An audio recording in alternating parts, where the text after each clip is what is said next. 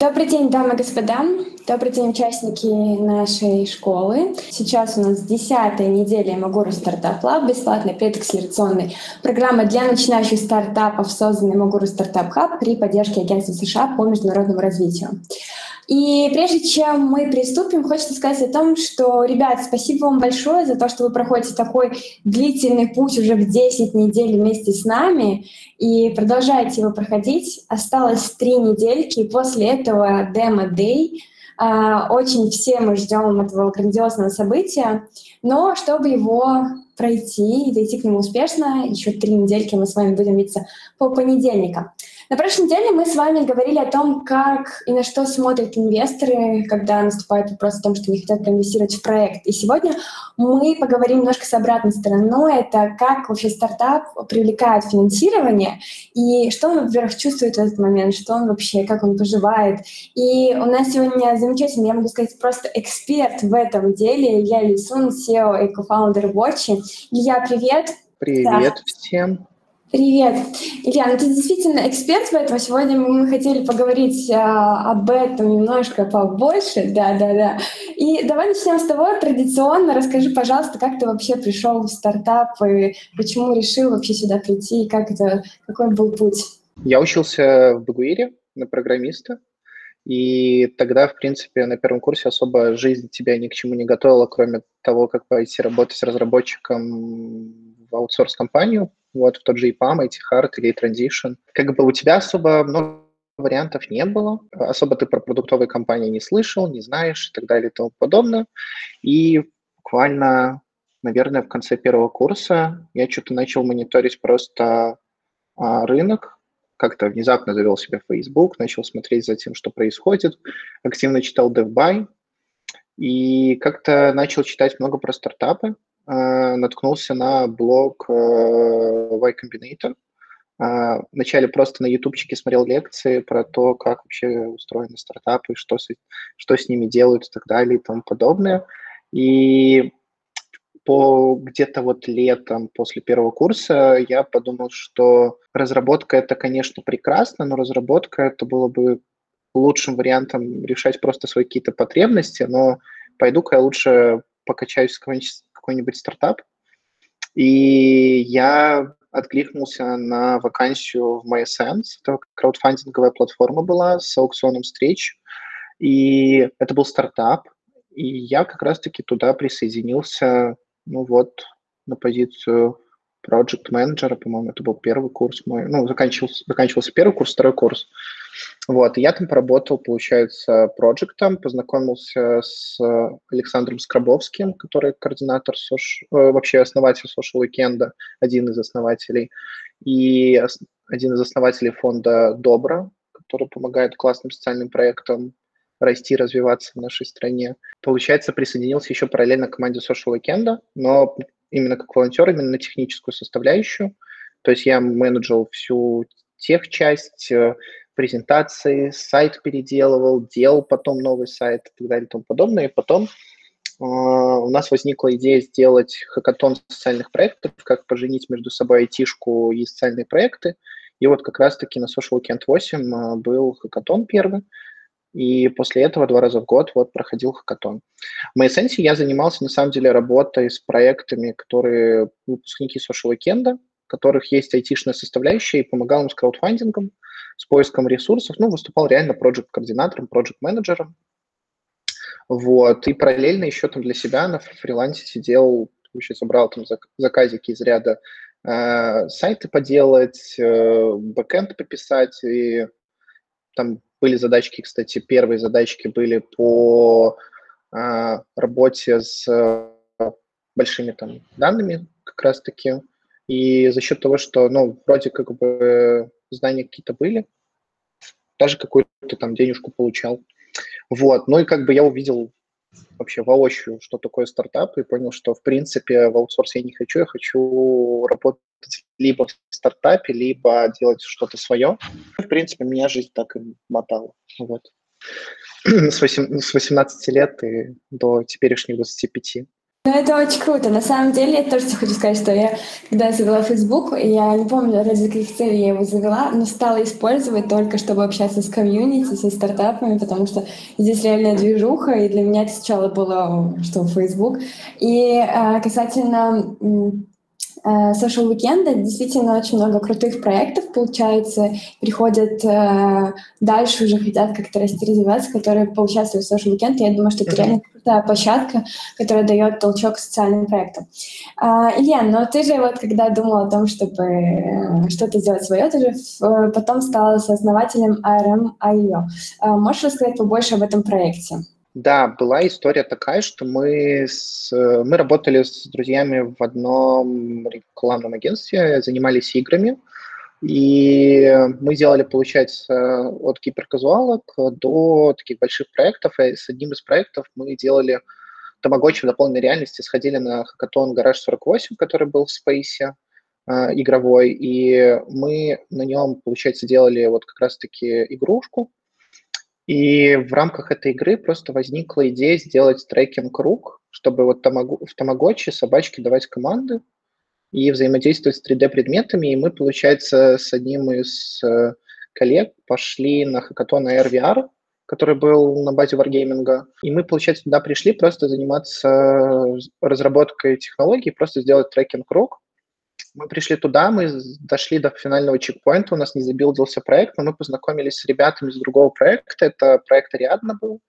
Ребята делали ассистента в, допол... в смешанной реальности для хирургии, и мы познакомились с их фаундерами и с их бизнес-ангелами, которые инвестировали, и мы друг другу как-то вот путем дальнейших потом разговоров, буквально в течение там, месяца, наверное, друг другу понравились, и мы вот ушли всей командой, просто никуда делать что-то свое, и на самом деле мы просто назвали компанию а, ARM, вот, потому что, во-первых, мы делали трекинг-круг, вот, и была идея засунуть в Microsoft HoloLens нормальный трекинг-круг, и совместили просто AR, э, Mixed Reality MR, и просто сделали инверсию, и получилось типа как рука, и поэтому у нас все время вот так э, такой, такой нейминг и был. Вот. И мы пару месяцев, наверное, просто занимались технологиями и думали, что с этим делать. Мы делали игрушки, туда всосовывали хендтрекинг э, просто э, для тестирования каких-то гипотез. Вот. А по итогу, получается, как раз-таки, спасибо Social Weekend, на восьмом Social Weekend, если мне память не изменяет, был проект IT-школа для слабослышащих, и ребята, получается, на базе школы MyFreedom э, запускали курс, где э, неслышащие и слабослышащие могли заниматься 3D-дизайном. На одном из тренингов я обратил внимание, как ребята, которые не слышат, коммуницируют друг с другом и как потребляют информацию. Э, я увидел, что, в принципе, можно технологиями просто переводить что-то в жесты, и наоборот, жесты распознавать, переводить в текст. И возникла как раз-таки идея приложения, которое будет переводить язык жестов э, глухих людей в текст, и наоборот, текст ретранслировать через 3D-модельку. Вот, мы за полгода за ангельские деньги сделали приложение, приняли участие в первом эмердже, выиграли блок Data AI, получили термшит на сид инвестиции, но приняли решение дальше не идти, потому что очень трудно было найти продукт market fit. Вот, да, там все круто, социальная миссия, классный социальный проект, рабочая технология, русский, английский язык, э, э, очень довольно точный перевод, вот, но было ощущение, что на тот момент у нас не хватает знаний для того, чтобы довести это дело до какого-то классного масштабного бизнеса. Вот, мы, короче, приняли решение дальше в эту историю не идти и отложить это на полочку до лучших времен, чтобы потом когда-нибудь выложить просто технологию в open source. Вот, но история прикольная была, потому что на самом деле все большие шишки были набиты там, потому что как бы ты, это вот по факту первый твой факап, с одной стороны, но с другой стороны очень большой опыт, что ты не знаешь, как работать э, с инвесторами, ты не, не знаешь, как делать deck, и очень много времени было потрачено по факту на свое внутреннее самообразование в полях. Вот, то есть ты собирал фидбэк постоянно от рынка, от инвесторов. Это очень крутой путь и очень важный, значимый проект. которые вы делали. Это прям очень круто. А, расскажи, пожалуйста, как потом сложился твой путь. Я знаю, что ты потом пошел в Bulbo Ventures, и там был э, продукт, mm-hmm. продуктовым аналитиком. Не совсем так. Мы, когда закончили историю с Армом, я устроил всех своих коллег, которые со мной работали в разные компании, кого-то в геймдев, потому что много ребят из геймдева были, и плюс еще у нас клиент был весь на Unity, поэтому, в принципе, кого-то, ну, как-то было легко всех геймдев, геймдев пристроить. А, я сам пошел работать э, тоже в стартап, Play to Live. Он тогда проанонсировал, что собрал очень много денег на ICO, но мне не привлекала тема ICO, меня привлекала Vision компании, что они делали кибер, э, для киберспортсменов, для стримеров, для вьюверов э, платформы, на которой ты можешь смотреть стримы, э, напрямую донатить через внутреннюю игровую валюту, но там это был, был токен, как бы, но вторично. Там была прикольная штука, что ребята хотели сделать алгоритм, который будет трекать события в игре у стримера и накидывать автоматически задания. Условно, ты играешь Counter-Strike, попади там из М16 условно 6 раз там в хедшот, и, и это задание типа автоматически ставилось стримеру, а зрители могли донатить в это задание, чтобы повышать ставку. Вот этот элемент мне прям очень зашел. И я пошел как раз-таки продукт-менеджером э, на это направление, вот, и был вторым человеком на продукте в компании. Приходил в компанию, когда было человек 20, наверное, в основном разработка и маркетинг. Вот, и до конца года компания выросла ну, до человека, наверное, 60-70, я не помню уже. Вот, но в связи с непреодолимыми э, обстоятельствами, а может и преодолимыми, и э, не очень прозрачного финансового менеджмента в компании. Компания оставила всех без зарплат там, за два месяца и благополучно закрылась. Можно все это почитать на DevBuy, очень много чего написано, не хочется на этом останавливаться, но э, все прекрасно э, коллеги помнили 24 декабря, что вот типа день до Рождества, пару дней до Нового года, и все, короче, без зарплаты, без работы. Вот было прекрасное время, конечно. Но в целом опыт офигенный, потому что я тогда на самом деле вот прокачался в контексте работы с разработчиками, которых опыт, ну, там, типа лет 7-8 плюс, и у меня там в команде было в прямом подчинении на человек 6, вот, еще в косвенном человек 15, вот. И было такое интересное достаточно время, да и проект на самом деле был интересный, если бы все грамотно было с финансами, с э, виженом и маркетинговыми бюджетами, можно было построить тоже большую историю, но как бы я не C-level, я не осуждаю. Вот, я был всего лишь наемным сотрудником. Перед Ulba Ventures была эта история. Это было вот перед Новым годом закончилось. Я начал ходить на собеседование, думал пойти просто поработать продуктом э, в какую-нибудь, ну, просто продуктовую компанию мобильную, э, попрокачиваться. Но так вышло, что мне написал в Фейсбуке Андрей Евсеевич и предложил, короче, прийти к ним в гости попить кофе. Написал, что, о, Play to Live закрылся, приходи кофе попить. Вот, и я пришел, получается, к ребятам в офис, э, поговорил с Юрой и Андреем. Они мне предложили стать частью команды Bulba Ventures, и вот так я, короче, в январе присоединился к команде. Изначально была идея про то, чтобы ребята хотели что-то запустить свое э, с нуля, а у меня было пару идей, с одной стороны, с другой стороны, у меня было желание помочь портфельным проектам, вот, и получилось так, что мы смычились на том, что я иду по факту э, условно на продуктового аналитика, но по факту это позиция entrepreneur in residence, когда человек в инвестфонде что-то запускает с нуля и какую-то часть времени тратит там условно на внешние и внутренние проекты. Вот, вот как-то так было. И так получился Watch, правильно ли я понимаю? Да, да, да. В целом так получился Watch, и буквально вот полтора месяца работы э, внутренней какой-то коммуникации было э, то, что ты тратишь много времени на анализ рынка, а учитывая тот факт, что у меня идей было три, я, получается, по трем идеям там смотрел конкурентов, э, ну, делал прям очень глубокий анализ рынка, выкачивал все приложения из Тора, потому что я точно хотел заниматься мобильными приложениями. Одним из критериев было э, стопудово засунуть куда-то машин learning. Вот, из-за того, что у меня был опыт в компьютер vision, я понимал, что самым лучшим вариантом для меня это будет компьютер vision. Вот, было три идеи. Watch была объективно говоря, самая сильная из них. Вот. И рынок был уже постепенно готов к этому, с одной стороны, но и с другой стороны был перегрет. Ну и вот мы, получается, пожали руки э, на, по проекту где-то в начале марта и начали искать людей мне в связочку. Вот. И в апреле, 4 апреля появилась физическая компания, и 8 апреля уже первые сотрудники вышли. А расскажи, пожалуйста, для наших участников, что такое Watchy?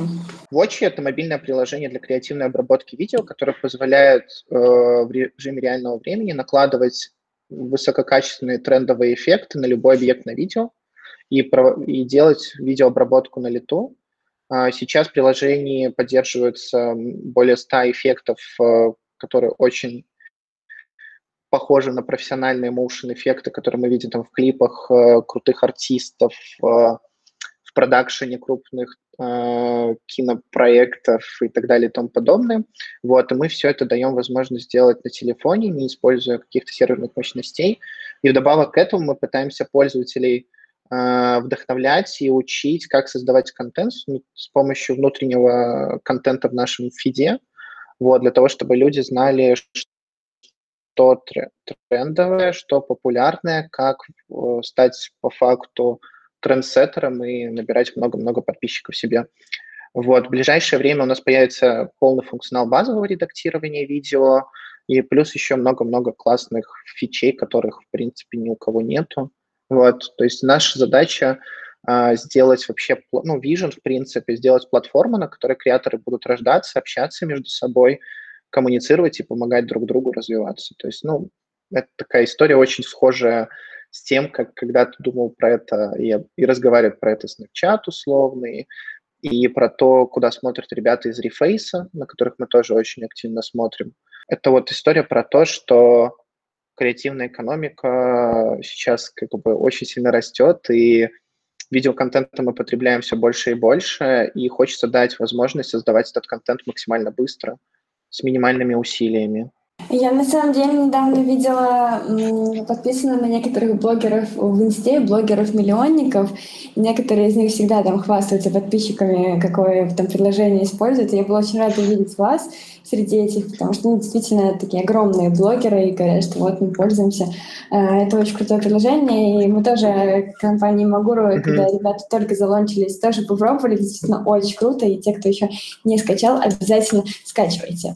Илья, у меня важный вопрос. Почти каждый месяц я вижу, что вы ищете там сотрудников команды. У тебя огромная команда. Сколько у тебя человек сейчас? И... Ой, это интересный вопрос. Э, на самом деле сейчас мы уже перешагнули 45, а, если как full команда, вот, но у нас получается 8 человек, это условно контракторы, ну, если оперировать терминами, то это контракторы, это как раз-таки размер данных и для креативов, вот, но фуловая команда, вот 45 человек, ну и, и 8 человек из них это motion дизайнеры и дата лейбелинг. Ну, у нас в начале года было полтора раза меньше. Вы очень быстро растете, просто я прям каждый месяц вижу, что снова ищете. Это очень круто на самом деле. Я еще важный вопрос. Расскажи про, может, ты можешь сказать про аудиторию, на которую вы вообще целитесь? Сейчас у нас как бы основ, ну, основной рынок это Штаты, и мы активно растем в Штатах. Порядка 80 плюс процентов нашей аудитории это штатовская. У нас сейчас 300 тысяч месячная активная аудитория. Вот. У нас сейчас будет очень смешной момент, у нас 3, 3, 3, около 3 миллионов скачиваний на iOS Android. И вот чуть-чуть осталось до 300 тысяч месячной рекуррентной выручки. Вот, и выручка, в принципе, у нас э, растет очень-очень здорово. Вот, в дневной выручке мы выросли, э, ну, так, медианно 8 раз за последних 3,5 месяца. Ну, то есть вот после, в конце января у нас начался такой довольно неплохой рост, вот, и наша сейчас большая такая задача этот рост не просто поддерживать, но и увеличивать, вот, и мы сейчас активно-активно еще больше растем. Я вот. уверена, что вы справитесь с этой задачей, потому что у тебя крутая команда, у тебя крутые продукты, поэтому все должно было, все должно идти э, только вверх и только вперед. Илья, наша тема сегодня это привлечение финансирования, и я прочитала mm-hmm. твой пост, когда ты писал еще, наверное, в 2020-м, да, о том, что в 2019-м вы начали питчить фондом. И я, кстати, вот мы сейчас с тобой разговаривали, и я помню день, когда вы лончились на Product Hunt, это, по-моему, был конец 2019, наверное, декабрь. Да, да, 20, 26 ноября, 26 ноября. Да, потому что я помню, что мы почему-то уже, мы как раз всей командой были в Амагуру, э, сразу проголосовали за вас, еще как раз э, был момент, что это предновогоднее, это какая-то суета была, и мы там еще думали новогоднее что-то снять под ваш, вот это я вспомню. Но возвращаясь к теме поста, ты сказала, что вы начали пичить фондом в 2019 году. Расскажи, пожалуйста, почему решили обратиться сразу к фондам, а, например, не mm-hmm. выбрать одного бизнес-ангела, да, и идти к нему? Mm-hmm.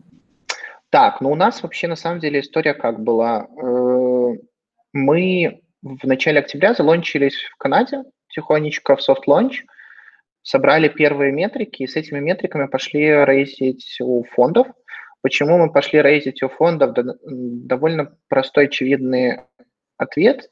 Мы хотели максимум двух партнеров привлекать, и желательно с маркетинговой экспертизой, потому что у нас классная техническая команда, у нас классная продуктовая команда – но у нас не хватало именно маркетинговой экспертизы, и мы не хотели просто кого-то нанимать в маркетинг, а хотели экспертизу расти внутри.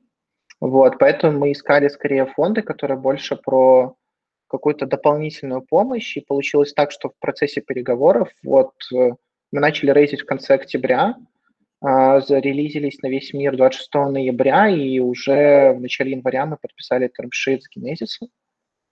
Вот, и Genesis просто были, э, ну, для слушателей, э, Genesis Investment – это инвестиционный фонд, который создан в рамках очень крутой продуктовой компании Genesis, которая базируется в Киеве, у которой несколько тысяч сотрудников, кучу проектов, кучу... В основном фокус на медиа, мобильные приложения, э, social tech и edtech.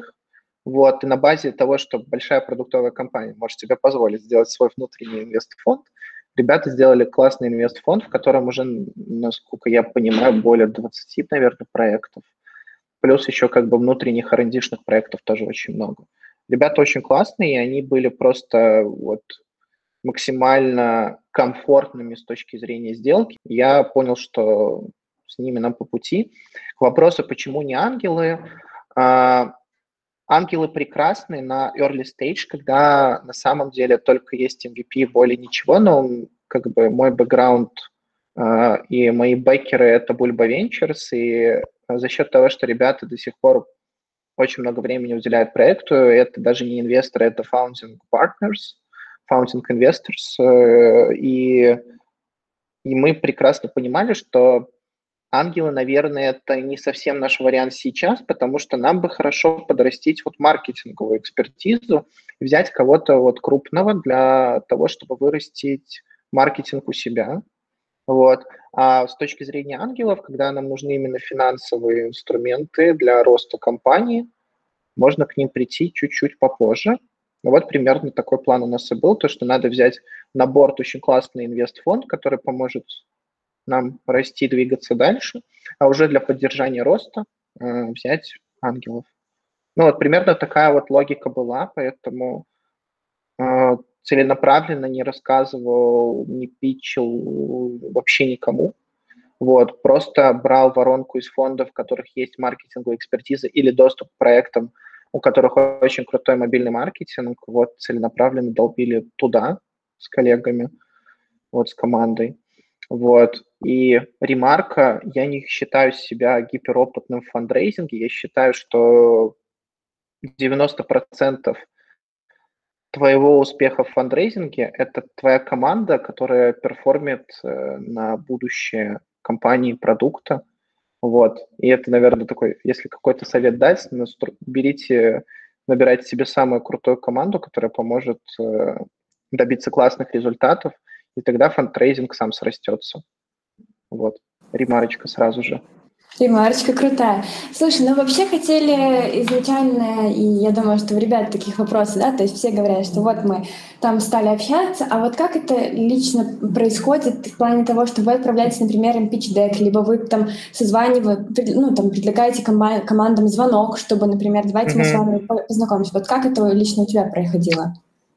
Я через интро заходил, потому что я просек э, сразу же, что холодные письма вообще никак не работают. Вот, поэтому я искал просто через э, знакомых, знакомых, знакомых какое-то интро на кого-то. И в итоге у меня на самом деле был пайплайн где-то из 130, наверное, фондов, и доступ к которым у меня был только, наверное, к 30 с чем-то если мне память не изменяет, могу ошибаться, но примерно порядок цифр был такой. И я на самом деле просто составлял табличку и искал, короче, кто на кого может выйти. Что я делал? Я брал просто Facebook, я брал LinkedIn своих знакомых и просто смотрел, кто с кем там, э, условно, кого читает, кто дружит, э, читал комментарии, кто кому отвечает, кто кому лайки ставит, ну и примерно через network. На самом деле очень сильно помогли ребят, ну, как Бейкер твой э, Бульба Венчурс, потому что у них очень большой network pool, а, плюс еще, на самом деле, комьюнити Минское наше такое не только именно стартаперское, но и инженерное помогло тоже достучаться до некоторых людей. Вот. Но из-за того, но самое сложное, наверное, в этом было то, что ты никогда не знаешь, какой подход сработает, и, условно говоря, да, там deck сбросил, все хорошо, но не факт, что у вас случится звонок. Я, кстати, не сбрасывал практически никогда deck до звонка. Я на звонке deck показывал, потому что у меня была гипотеза, что если сбрасывать просто deck, то это в целом как бы не особо зайдет, поэтому я сбрасывал видосик, где там просто был э, смонтирован такой тестовый ролик где-то на 20 секунд про то, как APA работает, и параллельно с этим был скрин-рекординг, как эта апа реально работает. Вот, то есть был, было два видео, которые я отправлял, и небольшие такие э, текстовые письма просил вот как раз-таки ребят из нетворка, которые делали интро фондом Ангелом, Ангелом тоже делали некоторым. Сбрасывали просто, получается, short description о проекте, э, сколько рейзим, зачем нужны деньги, и вот типа два видео, демо э, и промо-ролик. Вот. Это было до глобального запуска, но получилось так, что когда мы уже запустились, уже первые контакты начали работать, и уже в декабре ты уже обкатываешь pitch deck с первыми метриками более детально, но достаточно даже вот без pitch deck, ну, я не знаю, ну, у меня сработало так, что вначале pitch deck не отправлялся, а отправлялись просто э, краткие выдержки по метрикам, чего уже достигли, за какой период, какие-то ну, main achievement goals и points, которые были просто в самом начале. Вот. И вот так был, в принципе, рейс. Это очень долгий такой путь, но очень на самом деле круто, что ты действительно, ты сейчас сделал вторую ремарочку о том, что, во-первых, холодные письма не работают, и ребята нужно искать интро, и второе о том, что как э, правильно искать еще и интро. А, я хотела тебя спросить, возможно, знаешь, обычно, mm-hmm. когда мы разговариваем с инвесторами, инвесторы говорят, на что вот они смотрят чаще всего, да? А вот как тебе показалось, на что вот фонд, возможно, какие-то там на важные... команду важные вопросы команды, да, то есть какие... Реально, если это early stage, это команда. Это команда и видение. Реально, объективно говоря, я не очень помню, чтобы на мои какие-то метрики первые особо смотрели, смотрели на команду. А сколько твоя команда у тебя людей было? Сколько человек было в команде? Слушай, было человек 12, наверное. И то есть они запросили просто каждого там, да? Или как быть расширять? Ну, там нет, там было, там скорее была, был в PGDeck слайд про команду, потом я просто знакомил с командой, э, кто хотел знакомиться, и очень много рассказывал про команду. И вообще, в принципе, мне кажется, 70% моего питча было всегда про команду, вот, и про vision. Ну, вот, на самом деле, что драйвит э, любой питч, это vision, особенно на early stage, и команду. Ну, потому что реально к пивоту можно легко прийти, придумать, ну, с большим количеством итераций можно прийти, к тому состоянию, когда метрики у тебя будут расти. То есть это просто нахождение путем итеративных изменений какого-то гроус-хака. А по факту это все делает команда. И вот как раз-таки в команде была самая сильная составляющая.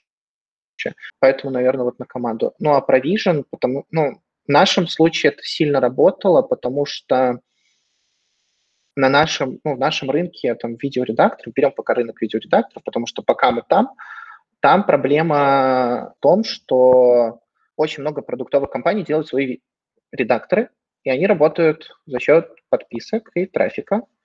И там классные цифры по выручке, но, э, но все, что касается ретеншена, МАУ, там как бы средняк совсем. И очень большой перегретый рынок. Надо было доказывать, почему мы можем быть круче. Вот. Помогала история в том, что у нас технологии под капотом и видение, куда мы хотим идти дальше. Вот это, наверное, такой вторым пунктом, что шло прям очень сильно. Потому что какое бы у вас видение технологии не было крутая, для того, чтобы технологически вы были быстрее, сильнее и так далее, и так далее, а, нужна команда, которая это все будет обеспечивать. То же самое с продуктом, если про продуктовую ценность. Если нет команды, которая обеспечивает продуктовую ценность, то вероятнее всего вас кто-то догонит, а еще с большей вероятностью вас кто-то перегонит. Ну и самый же популярный вопрос, когда у тебя технологический стартап, тебе же сразу же задают, а что мешает крупной корпорации сделать это быстрее? И как бы тут вопрос всегда в людях. Ну, то есть команда – это самый такой важный пункт. У тебя прямо сегодня о, у тебя столько ремарок, э, что ребята должны просто себе запомнить и выписать. Просто спасибо тебе огромное за это. Я думаю, что команда, которая э, действительно гордится быть с тобой, э, работать с тобой. Э, такой вопрос вообще, вот смотри, да, ты, вы привлекли инвестиции от фонда, вы получили его поддержку. Как часто вы общаетесь вот сейчас с фондом? То есть фонд требует, например, какой-то ага. отчетности. Вообще, как это ну, происходит? Ну, у нас есть формальные месячные репорты. Вот, это просто в формате презентажек мы сбрасываем апдейты свои. Но что классно с Genesis Investment, блин, столько пиара им просто. Ребята котики просто. А, с ними классно вообще решать любые вопросы, потому что, например, наш рост выручки обусловлен тем, что я и Аня, которая кофаундерка Watch, которая стала кофаундеркой Watch, э, мы прилетали в Киев, прям вот к их проектам и ходили, задавали глупые и не глупые вопросы по тому, как построить маркетинг изнутри, потому что мы пытались нанимать людей, и это все не рабочая история. И сейчас Аня по факту занимается не только продуктом, но и маркетингом компании. Это вот как раз-таки благодаря тому, что вот мы легко могли получить там доступ э, к телу проектов Kinesis, который мог э, нам разжевать вообще, в принципе, как построить маркетинг. Это было очень круто. По поводу финансов, на самом деле, структуризации юридической, финансовой. И когда мы общаемся, ну, достаточно написать в Телеграме, просто в группке, у нас там куча группок по разным тематикам, просто вбрасываем какие-то идеи, и ребята очень быстро приходят с фидбэком, поэтому это прям очень-очень-очень-очень-очень классно. Э, за счет того, что довольно проактивный фонд, за счет того, что он молодой. Поэтому, поэтому как-то так. Я не уверен, что с другим каким-то фондом было бы, э, было бы настолько классно общаться и быстро получать какой-то фидбэк. Вот. Еще очень радует то, что ребята, которые работают в фонде, э, довольно проактивные. Условно, человек, который по факту вице-президент фонда, который примерно твоего возраста сбрасывает идеи по продукту в любое время суток, это прям круто. Вот такие вещи на самом деле подкупают в доверии вообще, в принципе, что все-таки партнера ты выбрал себе очень крутого. Потому что э, надо, опять ремарка, э, надо относиться к инвестфонду, с которым ты сотрудничаешь, не как финансовому инструменту, а именно как к партнеру. Вот. То, что это вин-то-вин история. Да, ты ему в перспективе можешь денег принести, вот, ну, а можешь не принести, как же все знаем success rate стартапов. Э, но глобально это вся история про партнерство, про полное доверие. Когда у вас есть полное доверие, вы можете спокойно там спрашивать в любое время суток какие-то интересующие вас вопросы, и вы не будете испытывать напряг, отвечая на вопросы с той стороны в любое время. Поэтому У нас опыт вообще гиперположительной работы, что с Genesis Investment, что с Бульбой, как бы вообще отлично все. Вот, вот, Ремарка, расскажи... фонд – это партнер. вот. Вот, э, вот как раз-таки про эту ремарку. Э, скажи, пожалуйста, вот как добиться таких э, успешных партнерских отношений в плане вот стартапа? Вот, возможно, какие-то пару правил, которые ты можешь сказать, что вот так себя вести не надо, а вот так себя вот желательно вести. То есть, ну, понятно, там не как это, приходить все время на созвоны, да, но, может, возможно, какие-то вот какие-то типсы, которые ты подметил для себя. Классическое человеческое правило. Будь честным и открытым. Ну, реально, э, честность и доверие – это, во-первых, то, что надо вот заслужить. Во-вторых, это то, к чему надо прийти. И это как, не знаю, ну вот в любых дружеских отношениях, в браке, в партнерских отношениях. Работа – это одно единственное важное правило. Надо друг друга уважать и быть честными. И тогда все, все срастется. Ну, типа, если у вас гиперзавышенные ожидания друг от друга, это ваша проблема. То есть, условно говоря, если бы условно, не знаю, там, не Genesis, пришел к другому фонду и рассчитывал на то, что и давил на них, типа, чуваки, вы мне с маркетингом не помогаете, хотя обещали.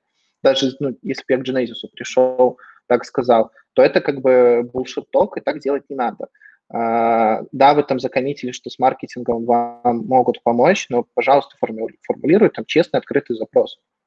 Или, условно говоря, там есть же кейсы довольно распространенные, что инвестора превращаются... Вот, кстати, это довольно частая история с неопытными инвесторами, с ангелами, которые превращаются в чайка-менеджеров и просто приходят и начинают навязывать просто вот какие-то всякие штуки сверху.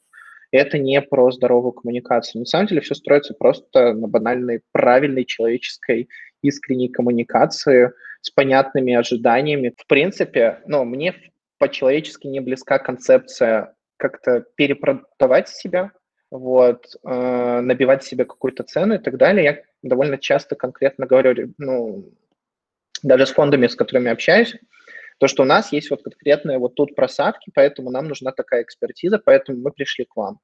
То есть, если ты четко знаешь, что тебе надо от фонда, то как бы у вас просто может ну, срастись истории на этой почве.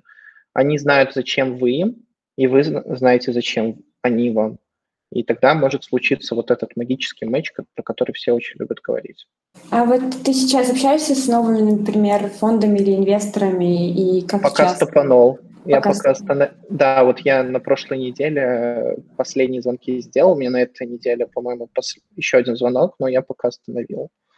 Хочу перерыв взять. Ну, учитывая тот факт, что мы тут раунд закрываем, поэтому пока паузу возьму. Илья, очень интересный вопрос. Знаешь, а, даже несмотря на то, что вот как раз-таки, несмотря на то, что вы очень крутой продукт и а, вы очень крутой стартап, вы постоянно участвуете в разных конференциях, премиях, конкурсах. Почему это так важно для вас как команды? То есть это больше про команду или это больше про то, что... Ну, ну это, с одной стороны, это важно показать, э, что мы классная команда и э, дополнительно замотивировать людей в команде, что мы делаем важные вещи, а дополнительное публичное какое-то признание – это один из таких эмоциональных факторов роста HR-бренда внутри, так внутреннего, так и внешнего. Поэтому я считаю очень важным, на самом деле, впрягаться практически в любых истории, насколько они э, далеки от себя не были. Этой штуки меня, кстати, на самом деле а, не прямо, но косвенно Аня Поздняк научила, когда работала в Бульбе. Вот, большое ей за это спасибо. Настолько ценить пиар начал, что прям вообще, причем для разных инструментариев. Ну да, это на самом деле история про рост мотивации внутри команды, но еще плюс дополнительный хайринг в будущем. Во-вторых, у нас есть на самом деле большая проблема, что когда я начал рейзить вот этот раунд, который сейчас вот мы закрываем, фонды, которые находятся не в Восточной Европе, не в СНГ, очень мало кто знает про нас. Это история просто про общий пиар, общий бренд awareness. Вот. И когда люди, ну, условно говоря, на звонок приходят, мы про вас не слышали, но офигеть, как вы классно растете, вот, это на самом проблемка, поэтому пиару прям вообще всем советую. Почему в конкурсы еще дополнительно впрягаемся. Это не сильно большие рес, ну, ресурсы и усилия для того, чтобы поднять себе немножко планочку по пиару, вот, учитывая тот факт, что у вас пиар – это не основная активность, и, в принципе, ваши клиенты, user-base не зависят от э, пиар-составляющей, поэтому там именно всякие номинации, э, emerge, это вот история про это. Почему я, например, хожу на всякие пич-сессии периодически для того, чтобы собирать фидбэк, на самом деле. Самое важное, но это уже история про фаундеров, чтобы всегда был поток нескончаемого фидбэка, постоянные изменения в твоей презентации, подачи, в питчинге, а, моментов, которые ты поднимаешь, освещаешь и так далее и тому подобное. Вот как раз-таки Emerge для меня был одним из опытов как раз-таки еще раз просто попробовать в стрессовой ситуации попичить. А учитывая тот факт, что это онлайн, это поток стартапов, это ты не первый выступаешь, ты ждешь, пока все попичат, у тебя врубается синдром самозванца, ты такой, черт, у меня начинается волнение, тут такие все классные, здоровские, вот, а, тебя, а тебе просто надо рассказать. Вот тебе не надо прям там, не знаю, ты сейчас, у тебя не решается судьба твоего проекта, у тебя все хорошо, но все равно у тебя возникает вот этот мандраж. И для меня лично это один из инструментов просто борьбы с э, какими-то внутренними, может, комплексами и там, страхом публичных выступлений, которые, может, как-то и есть. Как-то так, наверное. А вот расскажи, а как фонд реагирует на то, что вот вы говорите, что вы хотите поучаствовать? Вы говорите вообще им о том, что вы хотите по... Нет, это вообще, ну, то есть не... Просто некоторые, знаешь... Вообще там должны обсуждать что-то там с инвестором каждый шаг. Ну, то есть это круто, это значит, что у вас действительно э, клевые партнерские отношения.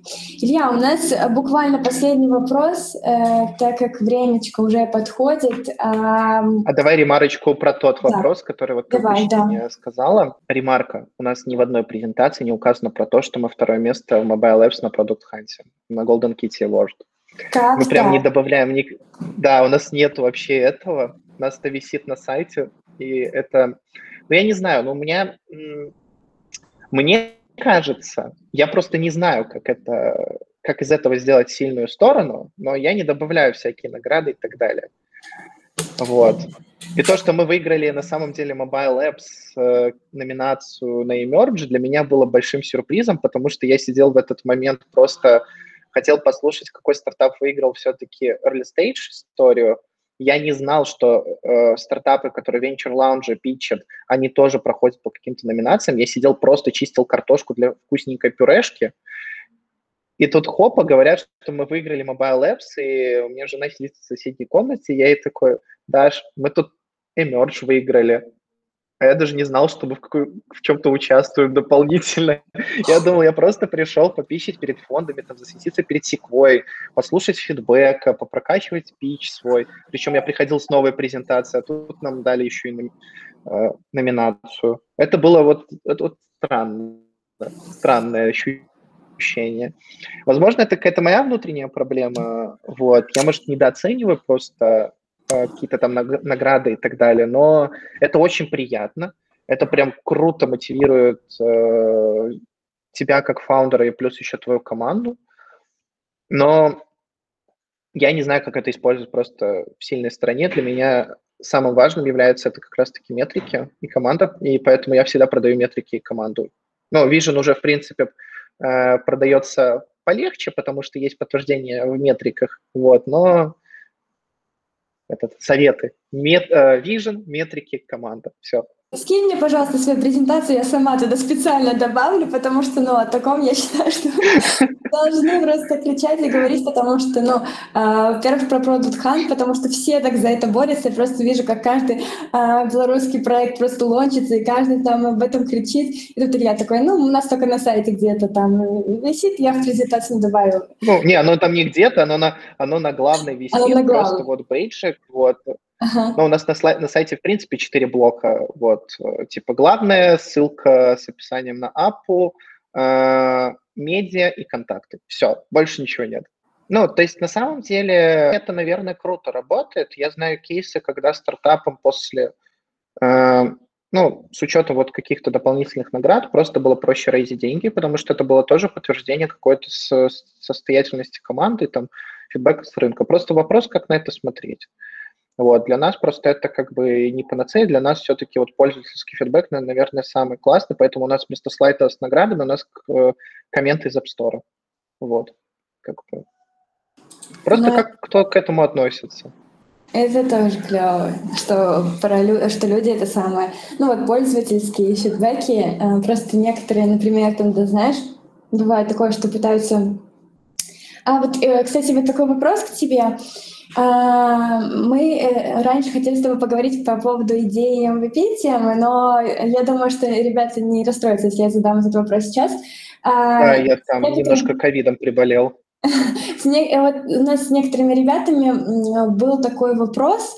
А вот если, например, да, когда ты даешь пользователям попробовать свою апу, пощупать, да, посмотреть, и некоторые говорят, например, вот там вот я считаю, что вот такой фичи вам не хватает, да, или что-то тут неправильно. Вот вы стараетесь прислушиваться к таким мнениям или вообще ранжируете мнения как-то, что вот это вот, да, там надо срочно сделать, возможно, это нерелевантно нам, или, возможно, это подождет, но мы это можем сделать. Вот вы как-то, вот именно этот вопрос. Я знаю, что мы сейчас к нам не в тему привлечения инвестиций, но просто вот э, как раз-таки мы с этими ребятами, с ребятами э, хотели вот поговорить с тобой на эту тему еще в прошлый раз. На самом деле любую, любую потребность, гипотезу надо оценивать э, не на уровне а просто какого-то проблемы решения, а, паттерна проблемы решения, но подкреплять какими-то цифрами, то есть надо взять какую-то выборку, ну, понятную, которая, в которой будет ну, либо бинарный какой-то ответ, либо...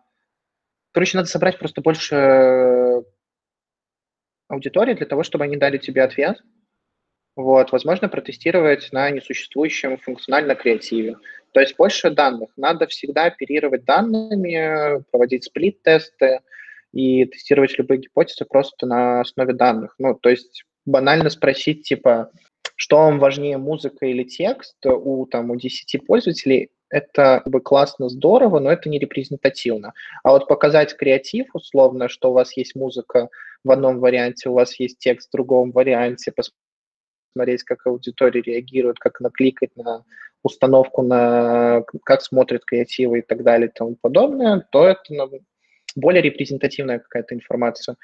Вот, поэтому тут тоже можно выдернуть совет. Всегда нужна понятная выборка и четко надо оперировать данными. Вот. Я, я наверное, просто за то, что математику люблю, у меня, наверное, просто помешанность какая-то на цифрах. Вот. Но, Но без цифр, в принципе, я не вижу смысла ничего.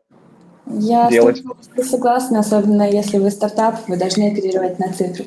И вот раз ты сказал э, совет, то я, мы бы хотели попросить тебя дать пару советов начинающим предпринимателям, как создавать такой, как развивать и создавать такие же невероятные стартапы, как Watch, и, возможно, пару а, ремарок, которые ты можешь ну, от себя бы поделился, возможно, даже не только по привлечению инвестиций, возможно, какие-то, которые тебе очень сильно запали, какие-то советы а, из твоего опыта, и на что бы ты хотел обратить внимание? Ну, я честно скажу, что всем стартаперами быть не надо. Так же, как я считаю, что всем в айтишку идти не надо. Вот. Какая бы она привлекательная ни была. Я считаю, что ну, типа, ставить себе цель стать стартапером – это неправильная цель. Ставить себе цель поменять какую-то, задизраптить какую-то индустрию – это, это хорошая цель. И мой совет, в принципе, не становитесь, э, не начинайте свой путь и не, э, и не считайте, что таков путь только по причине того, что э, это популярно, хайпово и легко бабок срубить. Это все неправда, это неправильно, и я считаю, что так история не строится. Это мой первый совет. Ну, начинайте свой стартап только тогда, когда вы чувствуете, что все, настало время решать чью-то потребность. Вот, и улучшать качество жизни там, бизнеса какого-то или какого-то понятного рынка, э, понятной аудитории в каком-то рынке. А, это первый совет. Второй мой совет – всегда будьте в рамках решения какой-то понятной проблемы – не надо придумывать супер-пупер пятиколесный велосипед, когда на самом деле можно и на одном колесе проехать. То есть это простые решения, решения прост... простое решение понятной проблемы на понятном рынке. То есть не надо делать сразу же овер дофига для того, чтобы построить какую-то классную историю. Можно начать с чего-то маленького, а потом это уже экстраполировать на большие рынки, на большее количество фичей, то есть не делать здоровенные какие-то просто пятиколесные велосипеды. Да ладно, я тоже этим грешил и грешу периодически. Мне иногда заносит, что нам надо вначале сделать это, это, это, а потом только прийти к другому шагу, хотя можно было и раньше это все делать по чуть-чуть. А, поэтому это совет в том числе и для себя самого, еще раз напомнить. Третье, если вы уже делаете стартап, собираете просто максимально классных, комфортных для себя людей в команду. И как следствие 3. Это был 3.1, 3.2.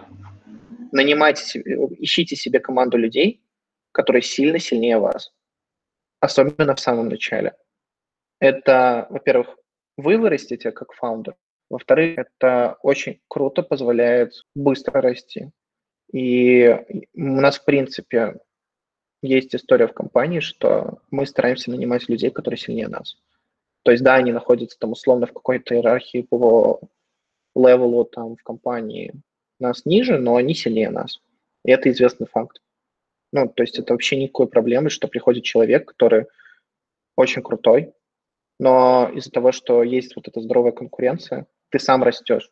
Ну и, в принципе, там у всех же разная степень самооценки, поэтому кому-то комфорт как раз-таки будет, наоборот, стимулом еще быстрее расти. Вот. А рост людей в компании, он на самом деле, я думаю, в общей пропорции роста всего бизнеса, вот рост людей, он далеко не на последнем месте, а скорее всего даже на одном из первых. Ну, тоже вот 3-3, делайте проект именно с людьми, с которыми комфортно, а, не бойтесь расставаться с людьми, если вам некомфортно друг с другом. Вот. И не бойтесь. Я не разделяю стереотип про то, что нельзя с э, друзьями, знакомыми, с родственниками делать бизнес, потому что у нас, например, очень много людей, которые работают в компании, э, работают с друзьями. И вот друзья приходили, и у них есть понятные дружеские отношения вне работы и понятные рабочие отношения в работе. И у нас, в принципе, до 20, наверное, 6 человек где-то. У нас компания выросла просто на реферале. Очень мало людей пришли сторонних, но пришло очень много сильных людей чисто из реферала. Вот, друг на, друзья, знакомых и так далее и тому подобное. Вот, поэтому, блин, я очень много про людей говорю. Люди – это прекрасно. Надо любить людей. Вот. И четвертый пункт э, будет, надо ориентироваться на четкие цели, и цели должны быть измеримыми. Ну, то есть надо ставить себе измеримые цели. Вот, если ставить себе просто за, там, не знаю, поменять какую-то нишу, просто абстрактно поменять какую-то нишу с помощью чего-то, это так себе цель. Надо ставить сколько людей, ну, сказать, какому количеству людей ты хочешь поменять жизнь. Вот это тогда правильная цель, она тогда рабочая. Спасибо тебе огромное, особенно, да, на самом деле ты очень много говоришь про людей, и это действительно, наверное, э, просто безумно круто быть в твоей команде и знать, что такое SEO, который действительно знает, уважает и любит каждого человека и понимает, что вместе они растут. Илья, спасибо тебе большое, что ты присоединился. Я... Да, не за что. Нашим ребятам было очень полезно. Мне было безумно приятно с тобой поговорить обсудить все это. Друзья, спасибо большое, что вы присоединились. Дорогие зрители, которые смотрели нас на Фейсбуке, тоже спасибо вам большое за то, что вы присоединились. Друзья, я прощаюсь с вами. Я желаю вам всем хорошей, продуктивной недели. Илья, спасибо огромное, что еще раз был с нами. Всем пока-пока и до следующего понедельника.